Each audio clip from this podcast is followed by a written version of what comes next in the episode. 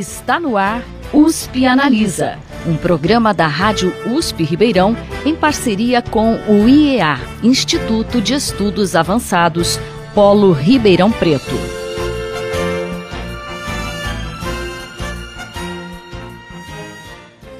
Open Science, ou ciência aberta em português, é um movimento mundial que busca tornar dados resultantes de pesquisas científicas mais acessíveis dentro e fora da comunidade acadêmica. Mas que impactos isso pode trazer à produção científica? E como a universidade está se preparando para essa tendência? Para discutir essas questões, o USP Analisa desta semana conversa com o pró-reitor de pesquisa da USP, professor Silvio Canuto, e a docente do Departamento de História da Faculdade de Filosofia, Letras e Ciências Humanas da USP, Ana Paula Tavares Magalhães Tacone, que também é assessora da Pró-Reitoria de Pesquisa da USP. Professores, sejam bem-vindos à USP Analisa. Muito obrigado, é um prazer estar aqui. É um prazer. A adesão a esse princípio da ciência aberta teria como consequência a, aos pesquisadores uma facilidade maior para a publicação de artigos. Hoje, quais as principais dificuldades que os pesquisadores enfrentam? Então, é, é, é interessante. Essa questão de open science, como se coloca, ela realmente é uma questão mundial. Agora, é importante fazer aqui uma distinção entre o que está vigente no momento, tema de discussão como open science, e o que às vezes é um pouco confundido. Nós sabemos que existem é, revistas hoje, né, que você que elas cobram pagar e tem algumas revistas que facilitam essa questão de forma que ao você pagar facilita as publicações. Então são revistas que têm uma política editorial, digamos, muito criticável é, em alguns segmentos, inclusive chamada como revistas predatórias, etc. Então essas revistas de fato, quer dizer, uma vez que você paga, publica, ela não, ela não tem, digamos assim, muita credibilidade, portanto não é com essa que nós estamos preocupados. A preocupação é realmente com as revistas de alto calibre que, que é, tem feito publicações, a gente tem colocado essa questão, portanto, de open science. A questão ela aparece porque essencialmente você utiliza essencialmente recursos públicos para fazer publicação e, portanto, existe a filosofia de que se o recurso é público, o acesso deve ser, portanto, público. Então, essa questão é colocada, é uma questão preocupante, no certo sentido, porque quando as revistas colocam, portanto, o acesso público, elas querem, portanto, que alguém tem que arcar com a despesa. Então, quem arcaria com essa despesa, portanto, é uma questão que está em, em, em discussão muito grande no momento. De forma que é um problema sério, nós temos discutido essa questão, temos discutido recentemente com relação com a FAPESP também, de como que isso pode ser feito. Então, assim, em, em conclusão, uma preocupação que nós temos é que, de fato, é, o conhecimento científico seja disseminado para todos na medida do possível. E a facilidade uh, em publicar resultados de pesquisa, né, falando em relação a Open Science, né, isso poderia gerar um cuidado menor na revisão desses artigos, se essas publicações fossem abertas a todo mundo? Quais os desafios que a comunidade científica enfrenta nesse sentido? É, na realidade, eu penso até que pode ser o contrário, né? Quer dizer, nas revistas, essas que. A palavra pode não ser boa, mas na falta de uma, vou usar o que, o que é usado em alguns segmentos, que é essa questão de revista predatória. Não sei se a palavra é boa, mas enfim. Então, no que se refere a revistas predatórias, elas não têm realmente, na comunidade científica, não tem assim grande prestígio. De forma que isso eu não estou nem levando em consideração. Agora, quando você se refere a revista de altíssimo prestígio, o que acontece hoje, eu diria que é até uma dificuldade maior de publicação porque o que acontece é que a produção científica tem aumentado de forma tão considerável, o número de revistas tem aumentado muito, portanto a submissão de artigos hoje é muito elevada. Então as revistas têm elevado um padrão muito grande. Então trabalhos que são, digamos, considerados sem rotina, sem pouca criatividade, eles não têm encontrado espaço nas boas revistas. De forma que eu acho que o padrão científico tem aumentado consideravelmente. Não é? Agora, uma coisa que eu acho que é importante de uma maneira geral, isso é uma preocupação que nós temos também, é que a gente não deve se nortear somente pelo, digamos, o fator de impacto da revista. Como o importante é você encontrar o seu público. Né? Você deve publicar numa revista onde o seu público, as pessoas que estão interessadas naquele tema, vão ter acesso, independente do padrão de impacto. A visibilidade e a credibilidade da publicação ela aparece naturalmente se você escolhe uma boa revista para publicar. Então, assim, respondendo, não, eu não acho que tenha sido mais, tenha sido mais fácil, pelo menos certamente não para essa questão de open science. Eu acho que as revistas têm aumentado muito o padrão de qualidade exigido e você tem que ter, de fato, alguma coisa que distinga né, da, da da multidão, chamemos assim. Esse movimento Open Science, então, ele já está ocorrendo, isso já é uma coisa é, é, vigente, assim, na, na, na, comunidade científica, ou isso está é. chegando aos poucos, ainda, ainda é considerado uma tendência? Não, eu acho que ainda é uma tendência, mas é uma tendência forte e possivelmente veio para ficar. É, existe movimentos na Europa, né? tem 14 países que se uniram discutindo a questão de que, de fato, o conhecimento científico deve ser colocado de forma aberta. A questão é como que isso será feito, quer dizer, porque hoje a, a revista aberta ela pede que o autor pague para que ela fique aberta. Tem outras revistas que são semi-abertas, você pode colocar disponível depois de um certo tempo, enfim. Mas falando que você tenha que pagar, então essa é uma discussão realmente muito ampla. Então, na Europa, eles colocaram agora um prazo, são 14 países da Europa que se juntaram, né, chamado Plano S, e que eles querem, portanto, que a partir de 2020 as coisas sejam colocadas de forma aberta. Recentemente, a Universidade da Califórnia, como um todo, teve uma discussão muito, muito forte, como uma das editoras, uma das mais é, conhecidas e importantes no mundo, e eles chegaram a um impasse muito grande. Então, há uma pressão muito grande da Universidade da Califórnia para que realmente as coisas sejam colocadas em open science e aí, portanto, isso rediscute também qual é o papel das editoras. Esse é um aspecto que nem sempre é colocado, mas qual é o papel das editoras? Porque se você verifica, o, o, o Estado financia, digamos assim, ou a indústria financia, você produz o trabalho, você escreve, você, aí você submete na revista, é, essa, esse artigo seu vai para a revisão de pares, então isso é analisado por pares que também não recebem, e no final isso é publicado. No passado, essas publicações elas eram financiadas, chamemos assim, por assinaturas, porque você tinha que imprimir em papel e tinha que distribuir para todas as bibliotecas no mundo afora. Hoje isso não é mais feito assim, você é simplesmente colocado online. Então isso coloca em discussão se o papel das editoras não permitiria a situação atual que os custos fossem menores. Então, há uma percepção, pelo menos em alguns segmentos, de que os, os lucros oferidos pelas grandes editoras é excessivamente elevado. Então, são discussões dessa natureza de que, de fato, alguém tem que, ó, tem que pagar pelo custo, mas reciprocamente é preciso rever que quem produz a ciência é o cientista e frequentemente financiado pelo seu próprio país, pelo Estado, pela indústria, etc. Então, é uma discussão muito, muito forte está acontecendo. Recentemente, a FAPESP, que é a Fundação de Apoio aqui do Estado de São Paulo, ela publicou uma portaria dizendo que os, os, trabalhos publicados com recurso total ou parcial da FAPESP devem ser colocados de forma aberta.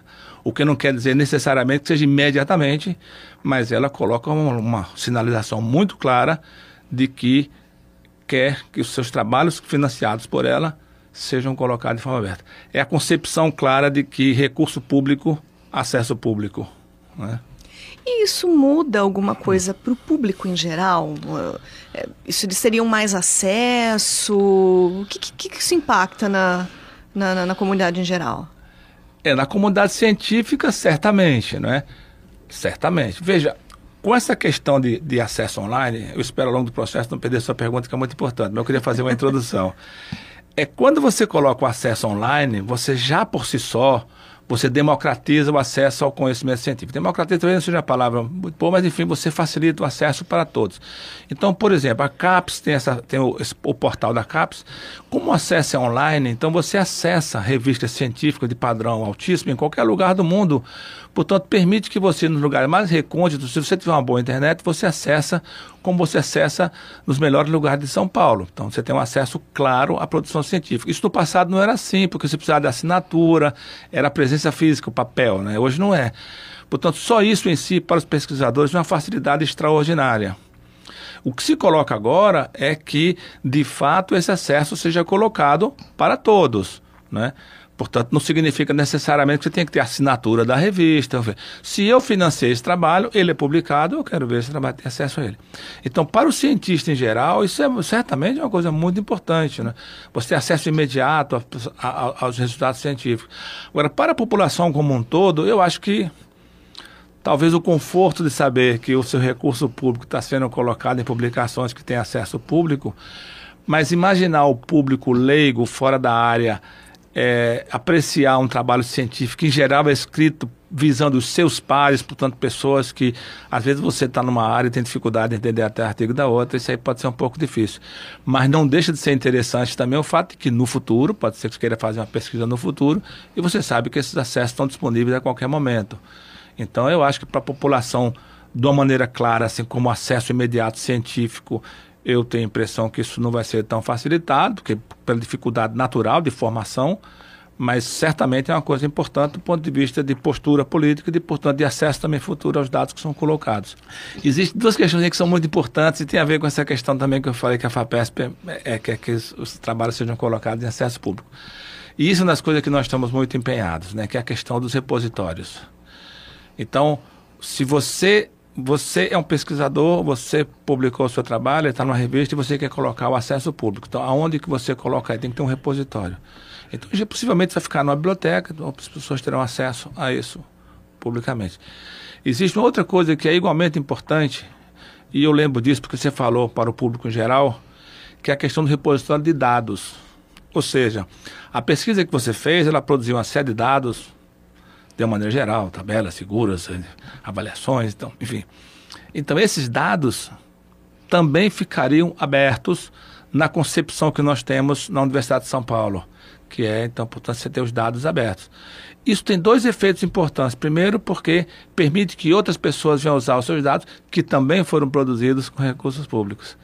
E uma outra coisa é que permite utilização futura disso. Né?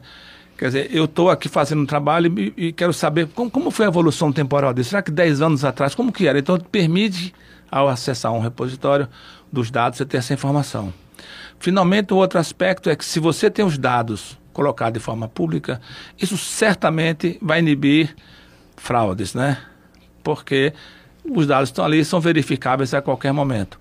Então, essa ideia do repositório, que vem junto com a questão de você ter acesso aberto é, aos dados científicos e aos resultados científicos, é uma questão muito importante e essa nós estamos bastante dedicados na Universidade de São Paulo. Então, talvez para a população geral a gente poderia ter uma confiabilidade maior nas pesquisas, se a gente for pensar num, num impacto indireto, e mais agilidade, por exemplo?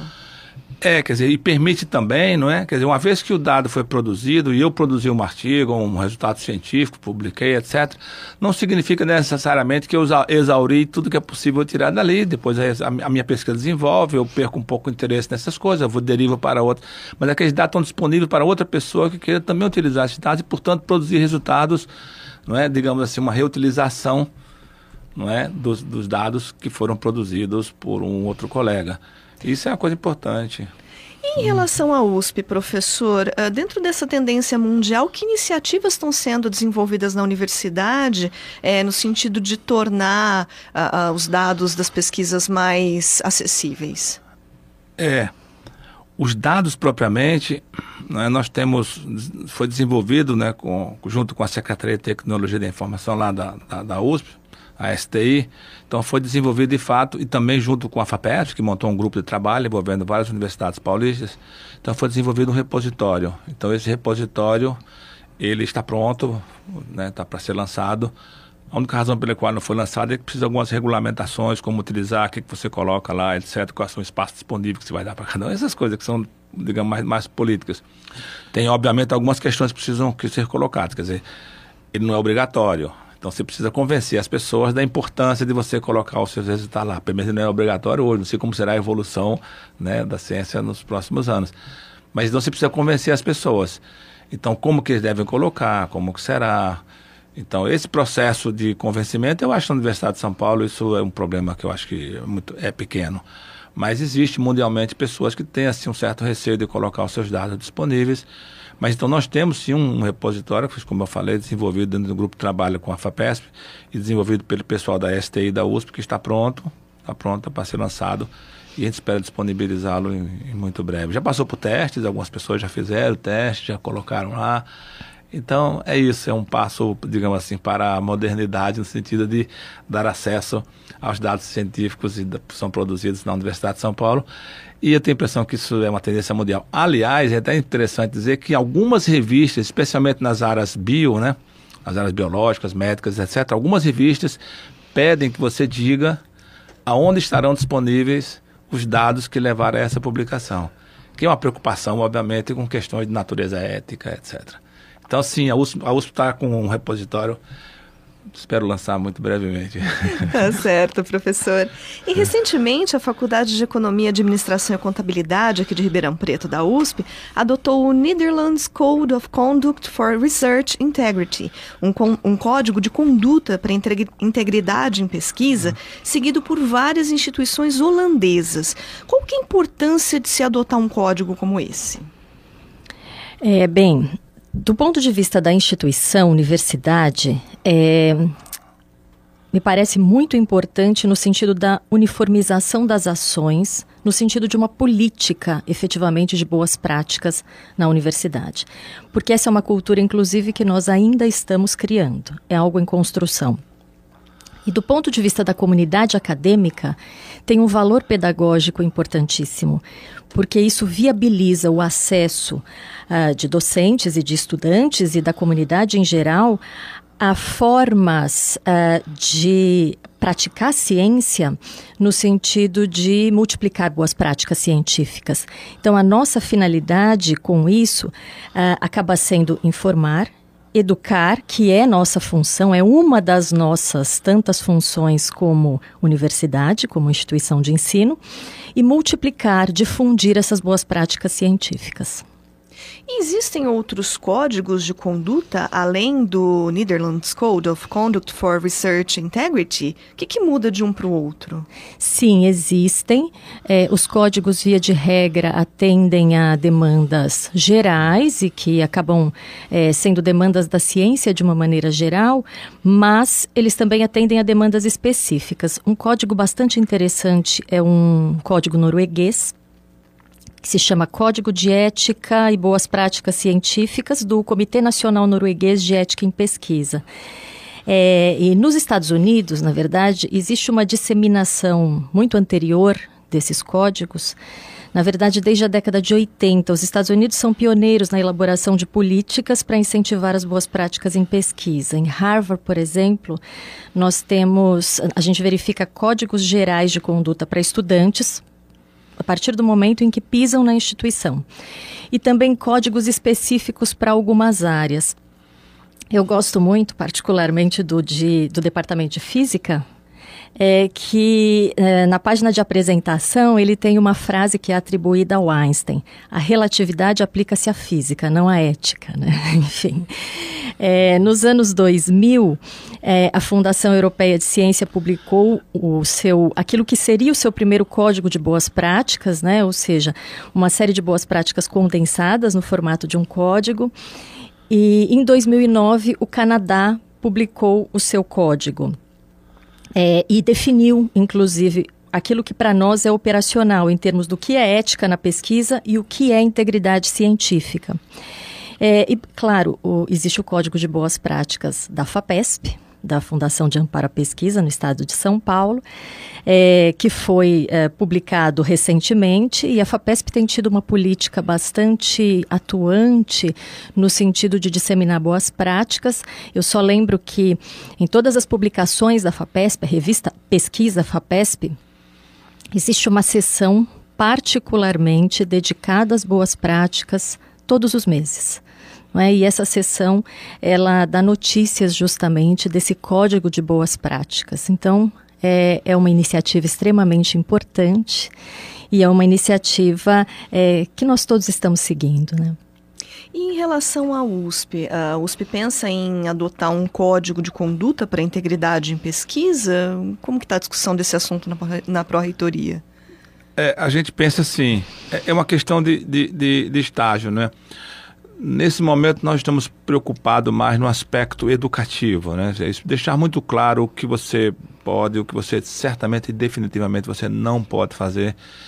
E isso não no aspecto, digamos, é, punitivo, mas no aspecto realmente educativo. Especialmente porque, você sabe, as pessoas entram jovens na carreira e precisam, portanto, num certo momento, ser educados sobre os diversos aspectos, inclusive questões éticas.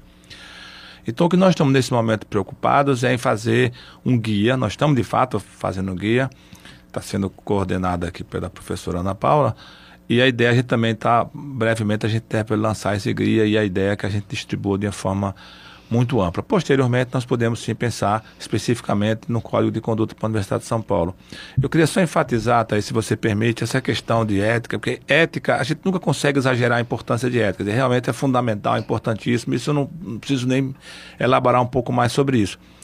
Agora, o que talvez seja interessante é, é pensar a questão de ética em ciência. Porque você percebe que é um desserviço enorme. Quer dizer, um cientista cuja função dele é avançar o conhecimento, uma pessoa que frauda resultados, ele vai chegar a uma conclusão que ela certamente não vai avançar o conhecimento.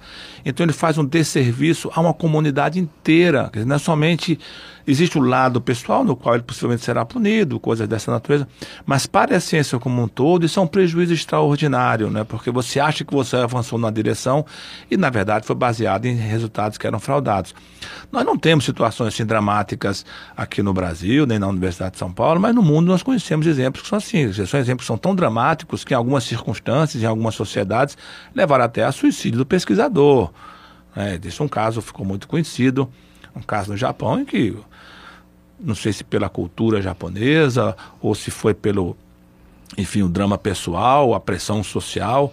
O fato é que levou a um suicídio, porque a pessoa realmente começou a fabricar resultados. E isso, infelizmente, tem acontecido esporadicamente aqui ou ali, etc.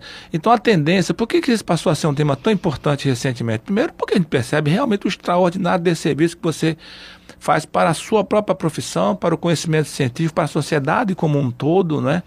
Você imagina eu fraudar resultado e chegar aqui e dizer, por exemplo, para exagerar um pouco, eu encontrei a cura do, do, do, da, da AIDS, quer dizer, e na verdade não, não, se baseia em nada disso, quer dizer, é uma coisa extraordinariamente negativa, né?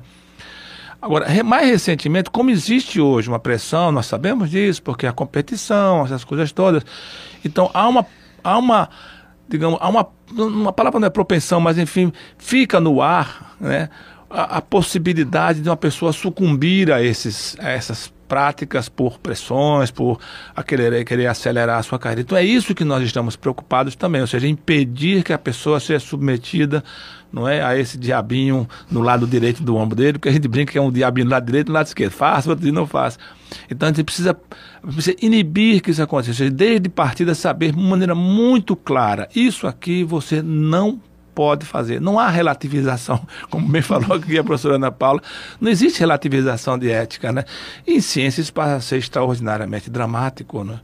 Então é, há, há essa preocupação nossa nesse momento, é educar para deixar muito claro, ah, eu fiz, eu não sabia. Há relatos, inclusive, nos Estados Unidos, pessoal, ah, eu não sabia que não podia fazer. Não, não. Vai ficar muito claro, você não pode fazer. Isso não é permitido eticamente em ciência. Então nós estamos preocupados nesse momento mais com a questão de você fazer um guia de boas práticas do que a gente adotar códigos de conduta neste momento, né? É, a, questão, a questão é preocupante, inclusive do ponto de vista do recurso, né? Porque se a gente pensar que isso, isso, é, estamos isso. em uma universidade pública em que a pesquisa é financiada com recurso público, uh, fraudar resultados implica não só em prejuízo social, científico, mas também econômico, né? É, usar o dinheiro do contribuinte para fraude. É, então, portanto, me parece que realmente existem discussões imbricadas aí na questão ética, né? São muitas. É, e me parece que esse código que nós estamos elaborando seja uma forma direta, rápida, é, com linguagem direta e formato sucinto, para que as pessoas entrem em contato mais rapidamente com o parâmetro de conduta para a universidade. É essa a nossa ideia. Ela é fundamentalmente pedagógica. Ela não é punitiva. Embora nós saibamos que a punição poderá chegar e eventualmente chegará para aqueles que uh, adotam uma conduta. E professora, uh, você foi presidente da comissão de pesquisa da Faculdade de Filosofia, Letras e Ciências Humanas da USP. Nos últimos anos, uh, a gente viu um aumento aí nas pesquisas realizadas na área de ciências humanas. E com isso também um debate maior em torno da ética na condução dessas pesquisas. Quais, que, quais as particularidades desse debate em relação às outras ciências? Porque geralmente quando a gente fala de pesquisa, a gente sempre pensa na parte mais de exatas Sim. e biológicas, a gente não se atenta tanto à parte de humanas. E quais os principais problemas, né, nesse sentido, que o pesquisador de ciências humanas encontra? Tá. É, bem, Thais, de uma maneira geral, os códigos de conduta científica, eles não foram formulados tendo em vista ciências humanas, mas isso ocorre por uma razão simplesmente histórica.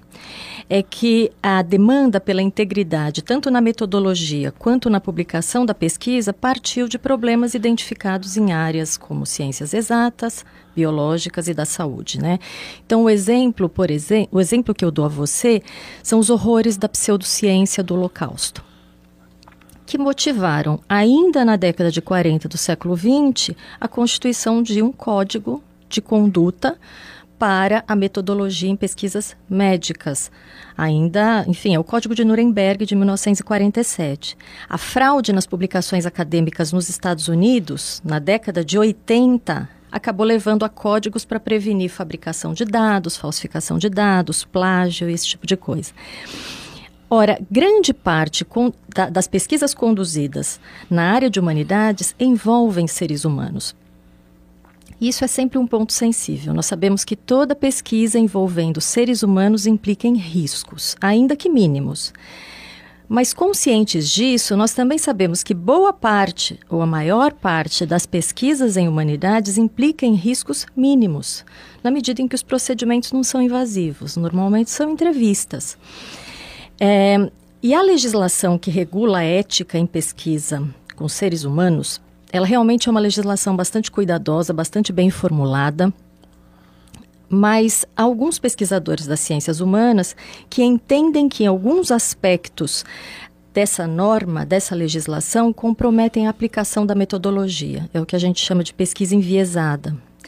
Então, a grande questão é retomar uma discussão no sentido de que seja possível flexibilizar não só a legislação, mas principalmente a interpretação da legislação pelos comitês de ética em pesquisa. Os comitês são formados por pessoas, né? As pessoas interpretam a legislação. E daí, a meu ver, a importância de se criar uma cultura de criação de comitês destinados às humanidades, eles ainda são muito poucos no país, e uh, também de se criar uma cultura de treinamento, de capacitação destes pesquisadores para que eles possam passar a integrar os comitês e agir de uma maneira a, a, atuar nesses comitês, a multiplicar as ações desses comitês e a tornar esses comitês de ciência que, que atuam na área de ciências humanas mais efetivos. Bom, infelizmente o nosso tempo chegou ao final. Eu recebi hoje aqui no estúdio o pró-reitor de pesquisa da USP, professor Silvio Canuto, e a docente do Departamento de História da Faculdade de Filosofia, Letras e Ciências Humanas da USP, Ana Paula Tavares Magalhães Tacone, que também é assessora da Pró-Reitoria de Pesquisa da USP. E nós conversamos sobre Open Science, que é ciência aberta, né? uma forma mais a, a, de tornar os dados né, mais abertos a, aos cientistas, os dados produzidos em pesquisas, e também falamos sobre integridade da pesquisa. Professores, muito obrigada pela participação de vocês hoje aqui no programa. Eu que agradeço. Obrigada, Thais. Muito obrigado também pela oportunidade, Thais. É sempre importante falar sobre esses temas. Só para concluir, eu quero dizer que a pesquisa em si da Universidade de São Paulo é crescente, está indo muito bem e que a Universidade de São Paulo é realmente um exemplo de produção científica de qualidade no mundo. E hoje é importante, né, professor, a gente destacar isso para o público, já que a gente tem tanto problema em cortes de recursos públicos para a ciência, não é verdade? Exatamente, é. Muito o obrigado. O pro programa de hoje fica por aqui e até a próxima semana. Você ouviu USP Analisa, um programa da Rádio USP Ribeirão em parceria com o IEA, Instituto de Estudos Avançados, Polo Ribeirão Preto. Produção do Serviço de Comunicação Social da USP e do IEA. Coordenação Rosimeire Talamone. Apresentação Thaís Cardoso.